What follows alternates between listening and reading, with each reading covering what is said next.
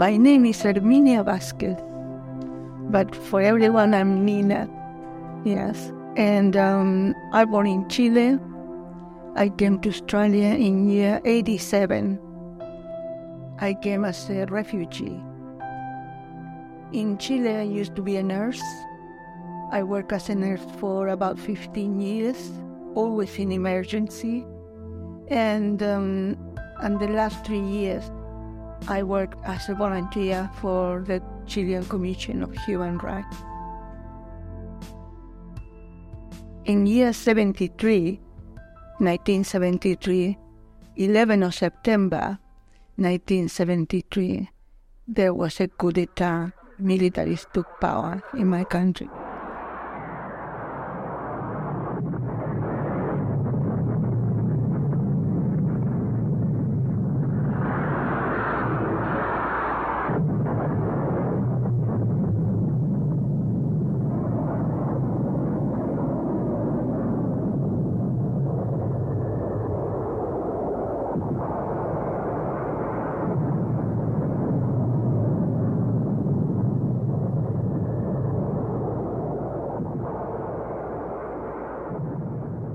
And strange things start happening.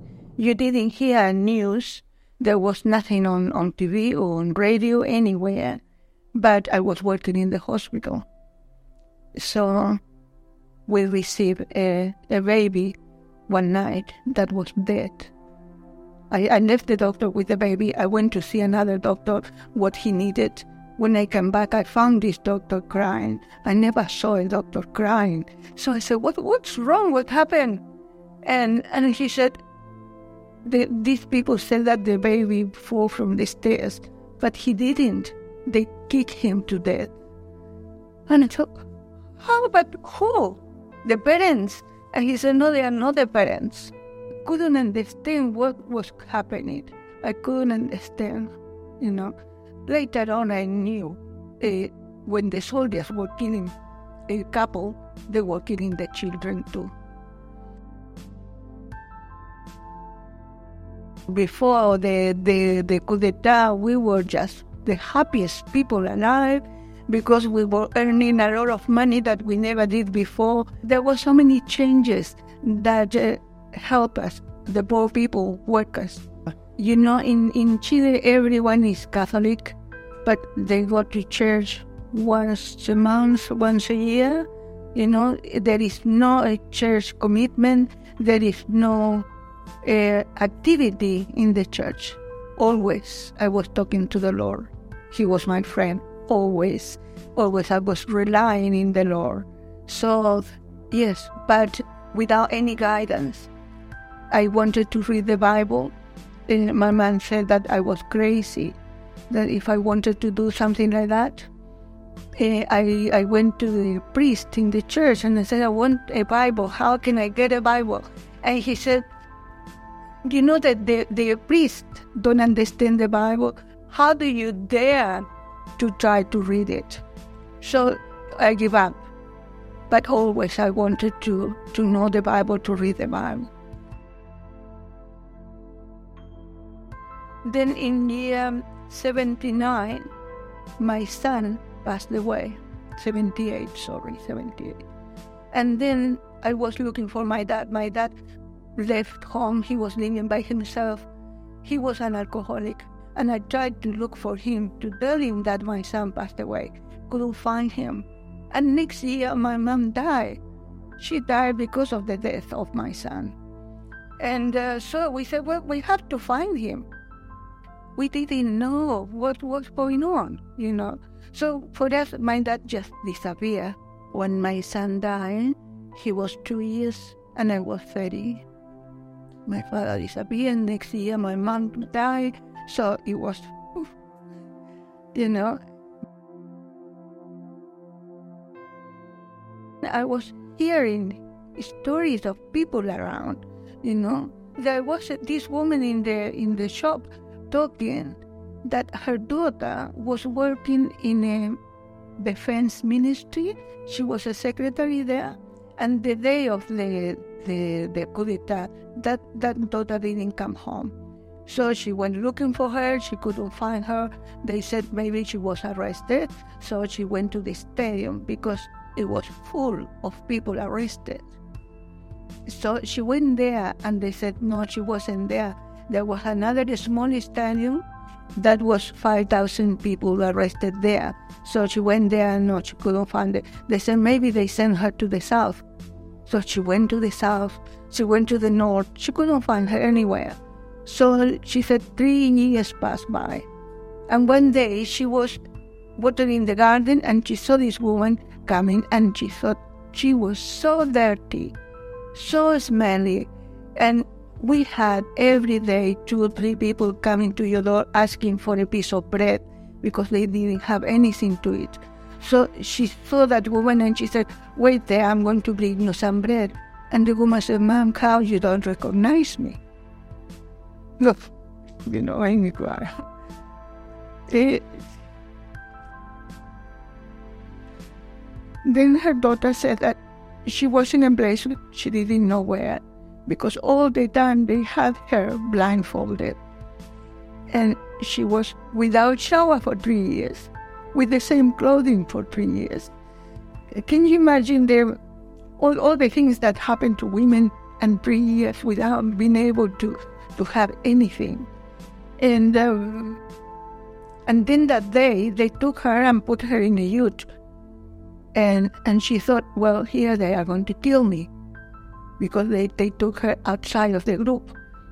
And then suddenly they throw her out of the ute. The ute was running and they threw her down and leave her there. She heard there was a, a vehicle passing close by, so she started walking toward there. And she found out that it, she was close by to her house, that she needed to have a bus to go there. And the men saw the condition that she was, so she, she allowed her to go in the bus. And that's how she gets home. How things like that can happen. And you know, that thing I start praying, my Lord, my Lord, I want to do something. This has to stop. We cannot let this thing happen. Once and again we did, I, oh, I heard so many things that happened. And I was just praying, praying, and the Lord made me wait. What can I do? How can I help with something? And in the end, I started working for a political party because they, they approached me and they said, Do you want to do something? I said, Yes, I want. And um, I didn't care which political party, just I wanted to do something to stop it. And they told me, Well, you know that doing this job, you might lose your life. And I said, Yes, I'm ready to lose my life. And a few months later, seven people of this group got arrested. Among them, my brother in law.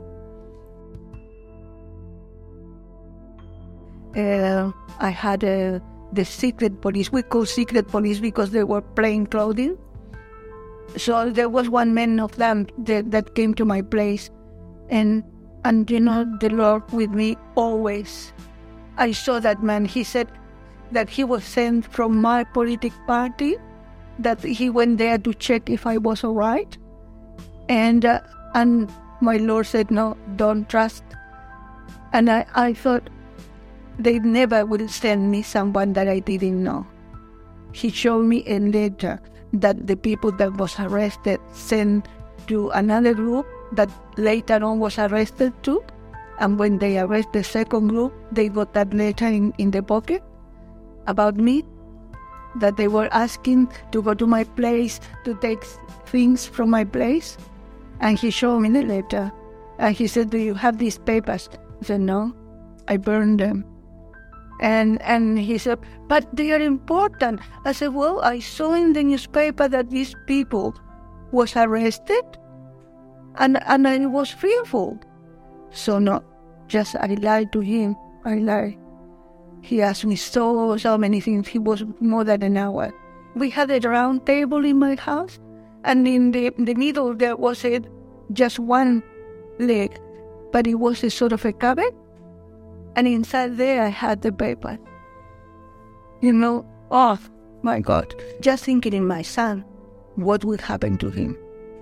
You know, and he was in that time about nine years old, ten years old. Well, he, the man left, and immediately I went to the vicaria.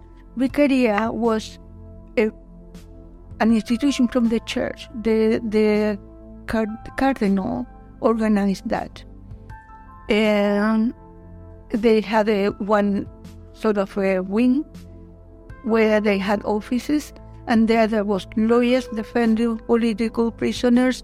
There was social workers, there was doctors, there was everything that we needed. The people that was in, in my situation, they, they, they would need.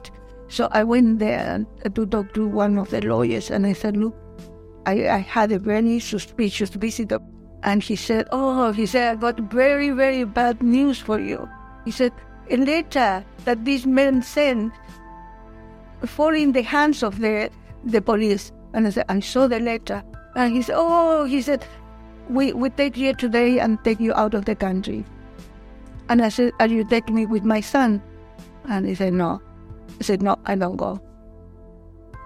And but but they are going to go tonight and take you. I said, No, I'm not going to go. I'm not going to leave my son. Well, I went back home. I, I didn't sleep all night because we were in curfew. You know, we were 15 years in curfew. So at night, there was no noise at all. The only vehicles that you hear, you knew that it was police, soldiers, or whatever. So any any noise that I heard, motor, I thought, there they come to pick me up. No, they never came. The Lord protect me, you know. The Lord protect me. How that happened, no one could understand. How come they didn't went and took me? So from there on, the lawyer said, well, now we are going to put you in the public eye. You're going to be working for human eye rights. You have to be known for as much people as possible. So if they took you, if they disappear you, these people could do a little bit something for you.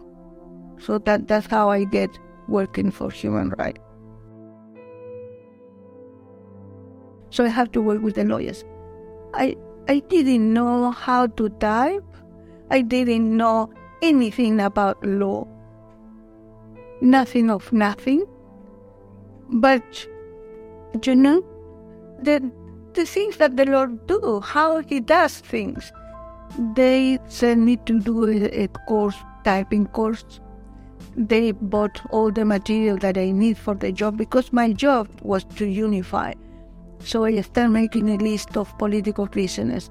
Then I learned all what I learned that there was 42 years with political prisoners around the country. There was a thousand of them. So I, I started making a list with all their names and and uh, and how many days they were in torture. Everyone was in torture. Everyone. How many days who tortured them? They didn't know where they were. Most of them, they didn't know. You know, they, they put to them sticky tape in the eyes.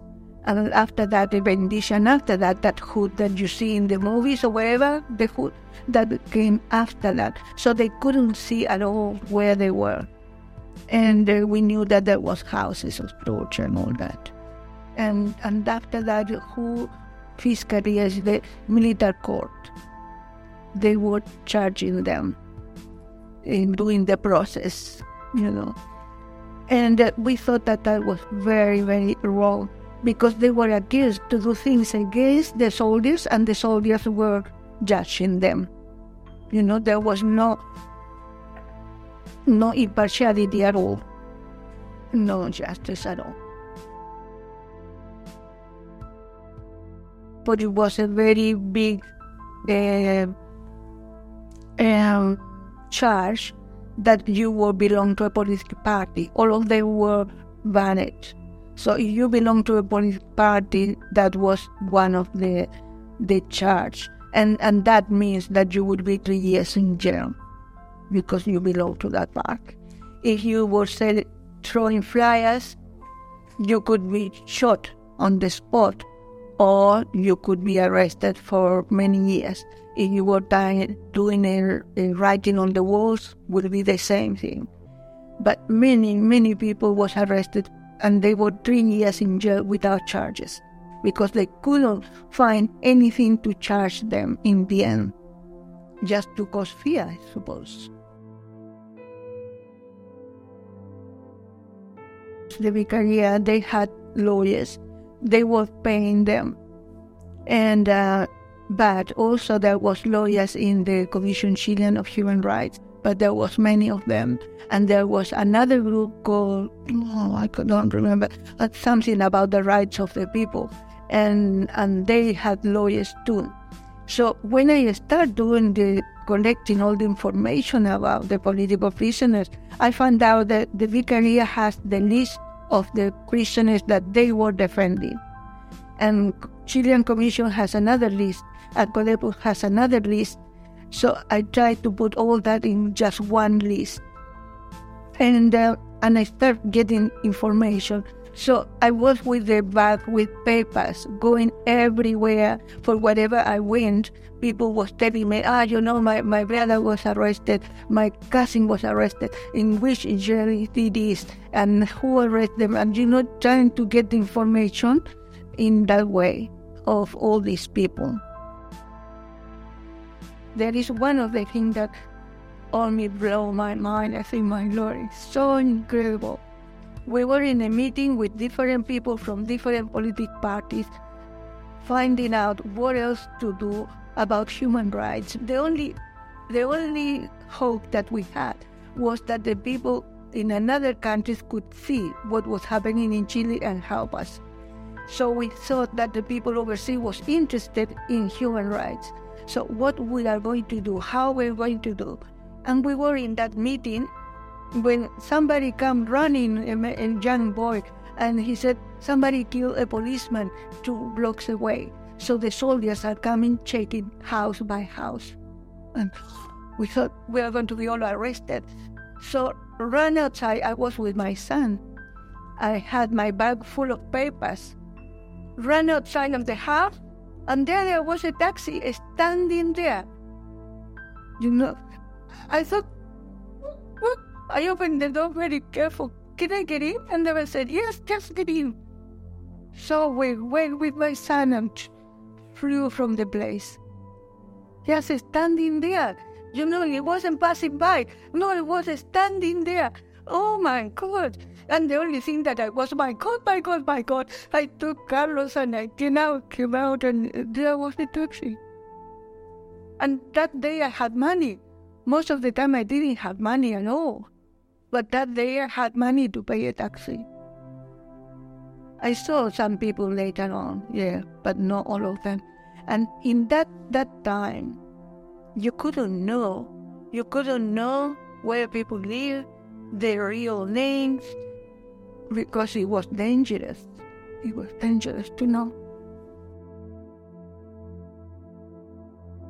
In another occasion, we were arrested. We were arrested. There was a, a big thing. There was about 300 people there, and suddenly the police came and uh, all of us arrested. They they brought uh, buses. In the buses, the women sitting on the seats, the men they have to lie down on the floor of the bus, and we got to the police station, and there they, they had sort of a policeman in both sides, and we had to walk in the middle, one by one, and they were taking because in there you got your ID card, your number of ID card said everything. So taking your ID card and people arrested, sending to different uh, police station arrested. It was an old man they are taking the things. And he said, Who come with this child? For my son. It's my son. And he said, Get out of here. Go away. And another policeman said, We haven't had her, I, I, I, you know, the details. And the man said, No, there's too many people. Just let her go. Let her go. You know, he hasn't finished, and I was on the street already, you know. So Carlos got from there, got the idea that being with me nothing will happen to me. Because he was born in this time of the dictator, so he never knew something different, you know.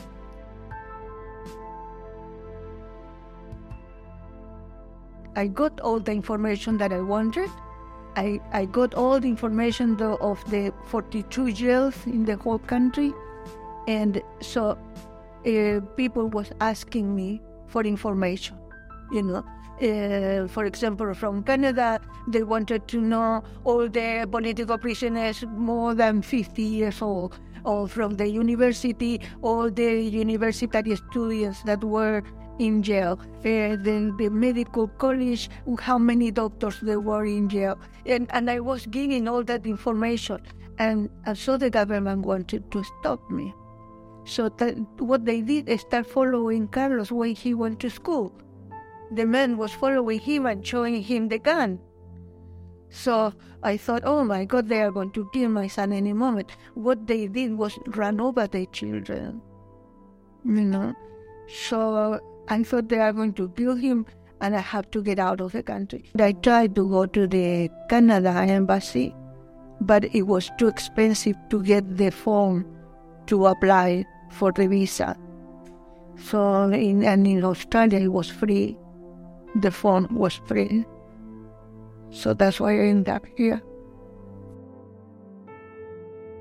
You know, I was here in Australia, I think, about three months. And one day I thought, what I'm going to put in my head? I have no problem at all. What, what, what am I to fill my head with? And I thought, well, I have to fill it with English. I have to learn the language. Yes, Talia was so busy learning English, uh, surviving. So I didn't, I didn't go to church or eat but for me always was my relationship with God was something that to me you know God was first and my relationship with him. I went to counseling and this counselor said to me, come back to God. And, and I said, no, I promised myself never go back to church because I had a problem with a priest in Chile. And she said, but you don't have to go to the Catholic Church. Go to different churches and find one where you feel that this is my family, this is where I belong. And it was the Baptist Church in Sydney. And that day they said, Do you want to do Bible study? I was like overjoyed. Oh, that's wonderful. And now I've been teaching the word for 15 years. I've been doing Bible study. Yeah. So when I went to Chile, I went in 2005 there to see all the ones that born after I came here to Australia. I make all my sisters to receive the Lord. So when they passed away, I was so happy because I knew that all of them received the Lord. They believe in the Lord, they, they pray all the time, but they never receive the Lord in their heart. My God is all, is, is everything, is everything, you know. Eh, I cannot, I cannot understand how people can live without God. I cannot see how they can know what to do, how to do without the Lord. The Lord give you the strength. I know that. I know that because many times when I was doing something, my knee were buckling, you know. I was throwing flyers and my knee were, but I had, I knew that I had to do it. If the Lord is with me, who can be against?